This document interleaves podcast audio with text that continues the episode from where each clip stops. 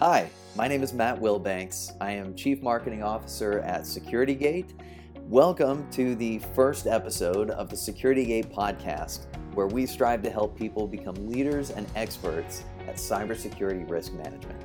The episode you're about to listen to is an interview with a couple of our engineers where we discuss a blog post we currently put out on the top three things to focus on when you're building a risk management program. We hope you enjoy the interview. Uh, please send us feedback. We'd love to know what you like, what you don't like. Uh, and you can email me directly. My email is matt, M A T T, at securitygate.io. Thanks so much. We hope you enjoy it. Okay, hi everyone. Thanks for joining us this morning. Um, like to welcome you to the first one of our live Ask Me Anything sessions. Um, thanks for joining again. Um, as mentioned, this is the first time we're doing this, so we're trying out a whole bunch of different things. We'll uh, take the best from this and move forward with them and figure out the things that don't work and adjust from there. Um, so, what we thought we'd do first off is just kind of give a little introduction so you know who you're watching or who you're listening to. Um, why don't we start, uh, Mick? Why don't we start with you? You want to introduce yourself? Tell us a little about uh, your background. Good morning, everyone. My name is Mick Vaughn. I am a SME with SecurityGate. Um, part of my responsibility with SecurityGate presently is to to learn to ingest the platform to know everything I can know about it. Um, also to help guided assessments for our clients. Also, um, one of the very interesting duties is to, on a daily basis, uh, I share the duties of watching the security posture of our organization um, from our IT standpoint. Um, my background, uh, I was with uh, another company where one of the co-worker or co-founders and I um, actually were co-workers, and uh, we did assessments with spreadsheets. And the the co-founders came up with a way to do this um, using this platform, which is really amazing, um, highly scalable, and uh, it just just does a lot of the things that we used to do with spreadsheets. Uh, it just does them in an automated fashion. Awesome. And we also have Brent here. Brent, you want to introduce yourself? Uh, sure. Yeah. Uh, my name is Brent Gage. Um, honestly, the Mick gave, there's no, I don't want to just repeat everything you said. We're basically serving role at the company. Um, yeah, uh, we're pretty much his entire intro. I also worked with one of the founders and Mick at a previous company. We share a brain cell. nice. Well, it's uh, it, it's great to uh, to have you guys joining in with us uh, for this. You know, we uh, we were talking uh, weeks ago about um, how we can kind of pool more of the engineering talent and experience that we have around cybersecurity from everybody's background, um, and and use that to help uh, our customers, um, other people who reach out to us for advice. Um, and one of the things that we talked about doing was creating a knowledge base of content that could be searchable, that could be watchable, listenable. Is that a word? Mm-hmm. Um, we, we wanted to be able to take from our experience and from the things that we le- learned from our customers and be able to give back to the community. And so this um, this recording is uh, is an example of that. Um, we wanted to start off with something that we thought might resonate for people who are getting their cybersecurity risk management programs uh, either off the ground or from a point where they are right now to growing it maybe a little bit bigger. Um, and so what we did is we we put together this blog post of the first three or the top three things to focus on uh, when you're getting your cybersecurity program going. And um, the idea behind this uh, this event today was not to take up a whole bunch of time.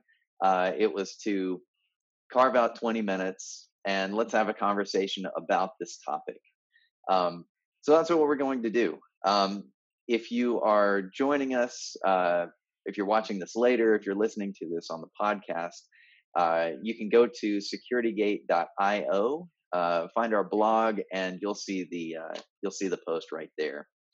Um, so guys, why don't we why don't we go ahead and jump into this? So um, as we were talking about this topic uh, before when we were putting the blog post together, um, the question was, what are the the top three or the first three things that anyone should focus on when they're when they're getting their program going?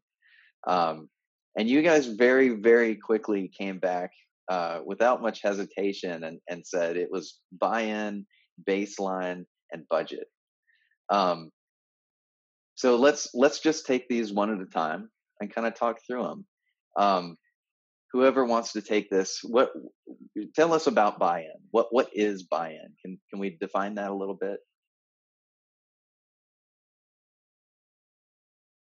Brent, I think you're on uh, mute. okay, so buy-in. Um, this is where you have manager um, support or C-suite support for the program.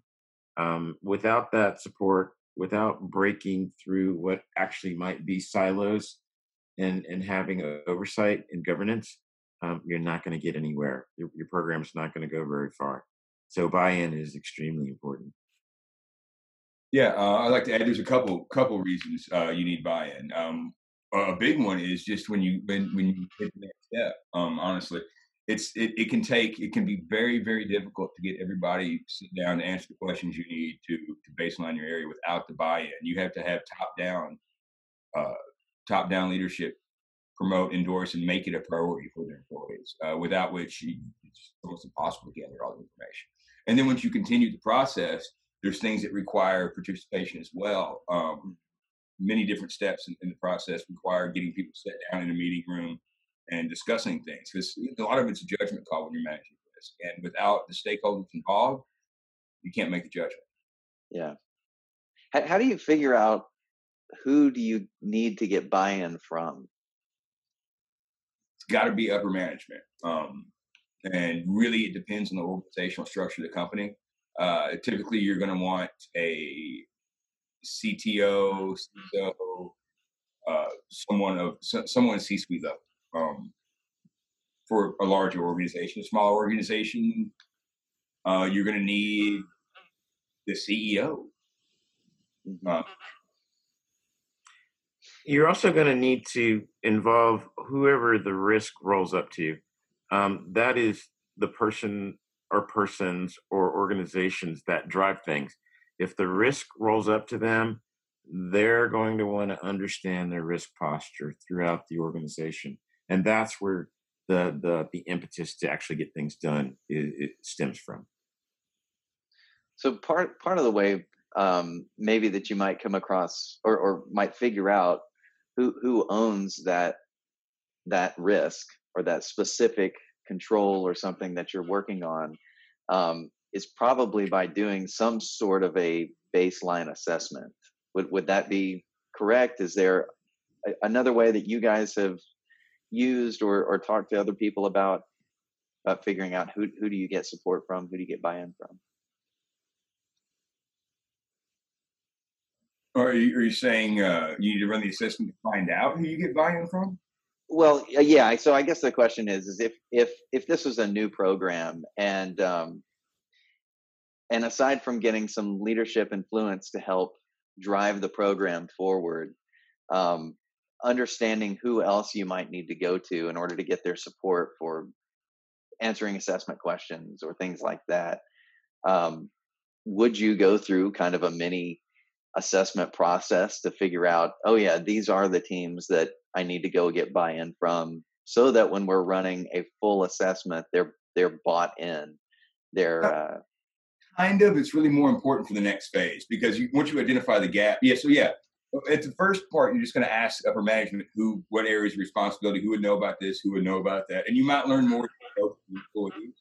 Uh, but typically, when you're looking for, uh, once you do the, uh, yes, once you do the baseline, then you know exactly who you need to involve and who will be the stakeholders in making the change. You know something too. One of the older frameworks that people kind of overlook is the ITIL framework. Hmm. Uh, that informs a lot of decisions. ITIL pretty much targets who who holds what controls. So don't forget about the old ITIL frameworks. They actually do have a place still. So talking about frameworks actually is a is a good segue into the the next segment of uh, of the topic. So the the the the first thing that you should focus on is is buy-in. The second is baseline. Um, what is baseline? When you guys wrote back real quick and said baseline is is one of the things that they should focus on, what what did you mean by that? Well, I mean, that's just finding exactly where you're at, what your security posture is. It's figuring out um, what controls you have, what controls you need, who owns responsibility. Uh, from that, you can determine how you remediate. But you have to know where you are before you figure out where you're going. If I might add, it's your situational awareness. It's knowing the state of your organization, of your information system, because you're you're actually assessing a number of things. So it's the situational awareness, knowing what state either your organization or your information system is in that you're assessing. And to to to understand that, to understand the state of where everything is at today, um, you you mentioned a second ago, Mick, that the ITIL framework uh, is a good one that that has been used a lot for for doing this type of thing. How do you figure out what is the right framework for your company? So you have statutory and regulatory um, drivers that could very well tell you exactly what framework to go to. If if you uh, are maritime, there are there are specific drivers for those types of uh, engagements and assessments. So um, again, um, knowing what what the statutory and possibly regulatory drivers are that will point you in pretty much the right direction. I'll say 60%. The other 40%, you're going to need to understand what it is that you actually intend to accomplish. Mm-hmm. So, what's the end game? And the end game that that could be compliance to some standard, a client standard, a regulatory Absolutely. body, Absolutely. Um, so you have Bessie for for um, drilling ships. BSEE tells the drill ships what to do. You have something called the WSOG, which is the Well Specific Operating Guidelines. These things tell you that here's where your assessment path lies, because this is your well specific operating guidelines. Uh, so you you take all those things; those are your regulatory and statutory drivers and they push you towards basically um, what type of assessment. So you might want to do a DFARS, you might want to do, um, you know, whatever maritime uh, BIMCO. There's there's a number, and we do have uh, we have these out of the box. So there there are um, there are a lot of frameworks that are very very industry specific. Um, there are also frameworks that are much more generalized um, uh, IT frameworks that could be used across lots of industries. Presumably, those more generalized frameworks um, that you could use across many different industries have have questions in them that might not apply to your business. Um, do you have to use all the questions? Um, how how do you go about using a, a framework that's much more general? or you'd have to take uh, you'd have to take assumption of risk. Uh, so there's certain areas if it does not apply to the company, and it does, it's not something you need to control for, you get upper management to sign off say you've accepted this risk. Uh, now there's certain area if you're in certain areas, uh, regulatory bodies or clients might clients usually accept that. Regulatory bodies might. It depends on the regulatory body. Uh, but typically, if you're under a regulatory body, most of those controls that they're asking for are going to apply to you. Yeah. You mentioned something else about um, accepted risks there. So that they're, you know, unless you're unless you're working towards an assessment that says you have to be in compliant with these three things, um, there may be some risks that as a business you decide that we're just going to accept this for now and and move forward. Um, how when when you guys are talking to our customers when you when you've worked with people in the past about reviewing the risk that they found through an assessment how how how do you advise that they make a decision about whether or not to accept a risk and and move forward or or not Well, cybersecurity risk management is a lot like any other kind of risk management. There are areas you look at probability, you look at uh, at how impactful it could be to the company. Uh, these things, these factors, it's going to be at the end of the day a judgment call, which is why it's up to upper management to make the decision. But uh, we can provide our expertise in the probability and the amount of impact it would have after you have to you have to baseline first though before you can provide that information. Without the baseline, it's it's very difficult to get that information. Um, there's something we've incorporated in a program called a risk registry. It kind of formalizes the process and automates it uh, for upper management. Um, it really honestly depends. At the end of the day, it's a business. So if it if it impacts your bottom, if it if it's too expensive to enact, you can't do it. Uh, too many man or too many resources, and the probability is low enough that you've accepted it. I would re- recommend writing it off. Of course, once again, this does not work for regulatory bodies necessarily. Right. Makes sense. So, So, we, we always included uh, when we did that analysis on risk, um, a risk matrix, which basically it, it goes uh, in two directions on, on two different. Uh, um, hor- the, the there's a vertical horizon and there's the the, the uh, horizontal, and um, your risk basically looks it goes green from one end to red on the other end, and again, like Brent was saying, it's based on okay so how likely is this risk to materialize.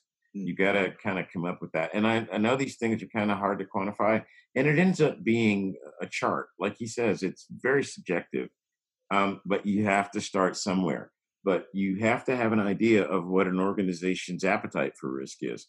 If they have a high appetite for risk they may let things slide uh, that's Mhm. good um, if they have a low appetite for risk it's going to be very very costly for that or type of organization to mature so you have to find a happy medium um, and you're probably going to have to do a, a really what looks like a simple risk matrix and uh, trying to kind of go from there.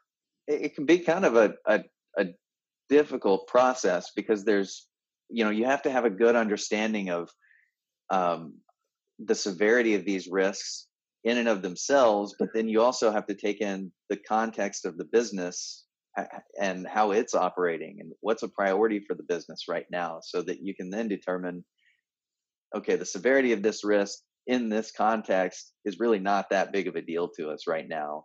But this other thing that might not be a big risk for another company is a big deal for, to us right now.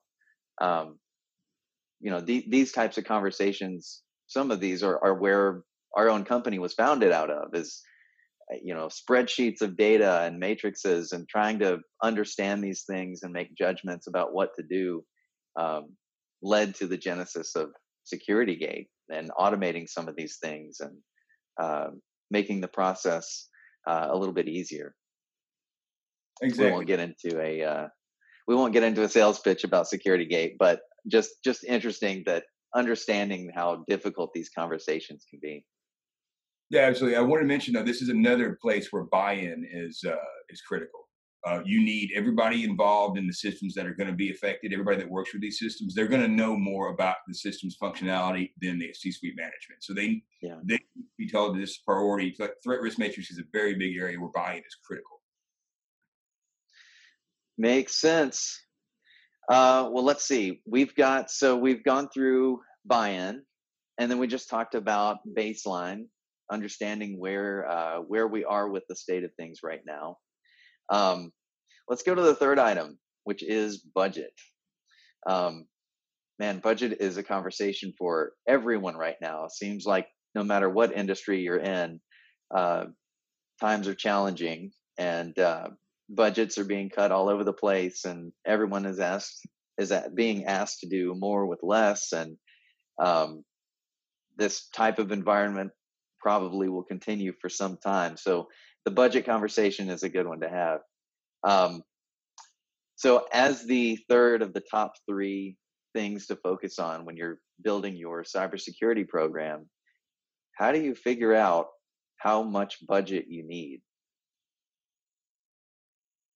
how do you come to those answers? Well, I mean, that's the baseline. That's what the baseline is for. Um, combination of the baseline and uh, the threat risk matrix is where you determine how much money you need. You find out how much money they're willing to spend on their security. And you prioritize the things based on their risk tolerance, and occasionally those those two things may not meet up. In which case, decisions have to be made. Um, ideally, you'd be able to spend as much as you need to get it secure. Right? That's what all cybersecurity engineers dream of. But it's not. It's not. It doesn't happen that way. Uh, all a matter of balancing your priorities. But I would say always shoot, just like time, always shoot for 20% more than you think you need because you'll probably end up needing so when we uh, we had talked um, previously about how going through that first full baseline assessment um, and and then using that information is is really how you come up with the budget that you want to operate on and start prioritizing decisions about what controls to focus on and um, but oftentimes in order to uh, in order to run that initial baseline assessment you've got to have some type of budget just to be able to do that assessment. Um, so we we find ourselves in a little bit of a, a chicken and egg situation of I need you I need a budget to figure out what budget I have, what I can get. Um, I, I need a budget to be able to do that assessment. Is it is it reasonable to think in most situations that if this is a new program and, and you've been hired on to do this job, that, that there is some expectation of some budget that is built in for you to get off the ground and get started. Is that a reasonable expectation? Um, how, how do you guys how do you guys counsel people that are you know just maybe it's a you know a one person risk management program and they're trying to get things off the ground how, how do you talk to them about this where do they start well, typically the buy if you've got proper buy-in, they will release initial budget for things like that. Um, if you have enough expertise specifically in the field you're in, specifically with the conditions they're in, uh, you might be able to estimate. Uh, uh, you could you, you would know what questions to ask, and you'd be able to create a gap analysis from that. Unfortunately, they're so wide ranging, so many different frameworks, so many different industries, and everybody needs this stuff. Yeah and not to mention there's kind of a, a dearth in the market uh, for people that are qualified to do so. So the issue becomes really how fast can you read? If you have no budget done, you need to get online, figure out figure out which frameworks you should use, uh, find out if somebody's written written uh, questions for the controls. If not, you're going to have to write your own, and then do the assessment internally using spreadsheets and uh, individual meetings. Now, ideally, in terms commercial, but ideally, if you can free up just a little bit, we've automated a lot of that process. yeah, it. I, I mean, that's it's that's why we're here to to help with this stuff, and um, you know, if, whether or not you're interested in SecurityGate software, if you have questions about where to get started, of course, we're always able to take phone calls and and and help people out. Um, we've been doing these things for a long time. Um, okay, so we've we've talked about um, getting buy-in, running your baseline assessment, and then figuring out uh, what your budget should be um, so that you can run the program. Um, after that, it's really kind of up to you to go work with your leadership team and figure out what to prioritize on and, and what those things are going to cost. Would would you give um, would you advise on any uh, next steps after that? Um, what what is the what does the process typically look like for uh, for a program after you get beyond these three steps? Well, then you gotta you gotta prioritize and uh, create a POAM. Uh, you need to figure out exactly how long it's going to take to fix something, who will be involved in it, and what they need to do, and then you need to stick with your program. What does that acronym stand for, Brent? Oh man, put me on the spot with acronyms. Plan, uh, plan of action. Plan of action and milestones, I believe. There you go plan of action and milestones. And something that occurred to me as as I was reading through this was that, um, you know, these three things to focus on for a new program might be a great place to start. But it almost seems like these three things kind of never go away.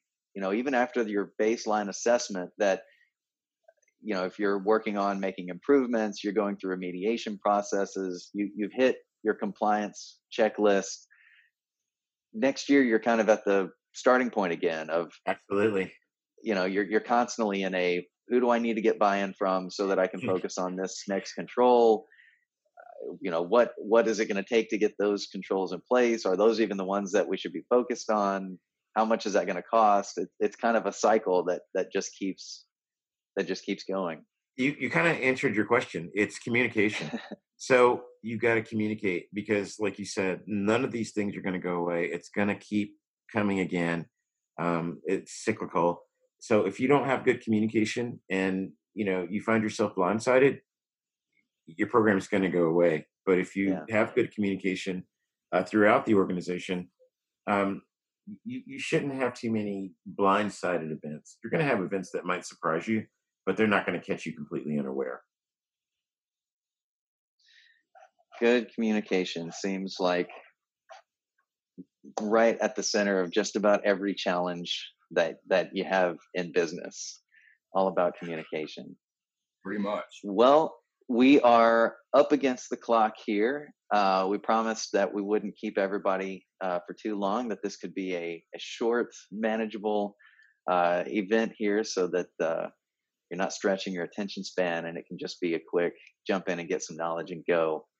Um, any last final words? Anything that uh, that you guys want to leave our audience with today? Uh, just that I know there were probably some questions popped in we didn't get. You had earlier we didn't get to. Anybody that's got individual questions, we will work our best to send you some emails. Uh, come up with anything you didn't think to ask before this, shoot us shoot us an email. We'll see what we can do. Definitely visit us online at SecurityGate.io. Uh, feel free to drop us a question anytime. We're always happy to help. Thanks, guys. This was fun. We'll uh, we'll be announcing the next one soon, and uh, in the meantime uh, stay in touch. We'll see y'all later. Thanks for joining. Have a good day.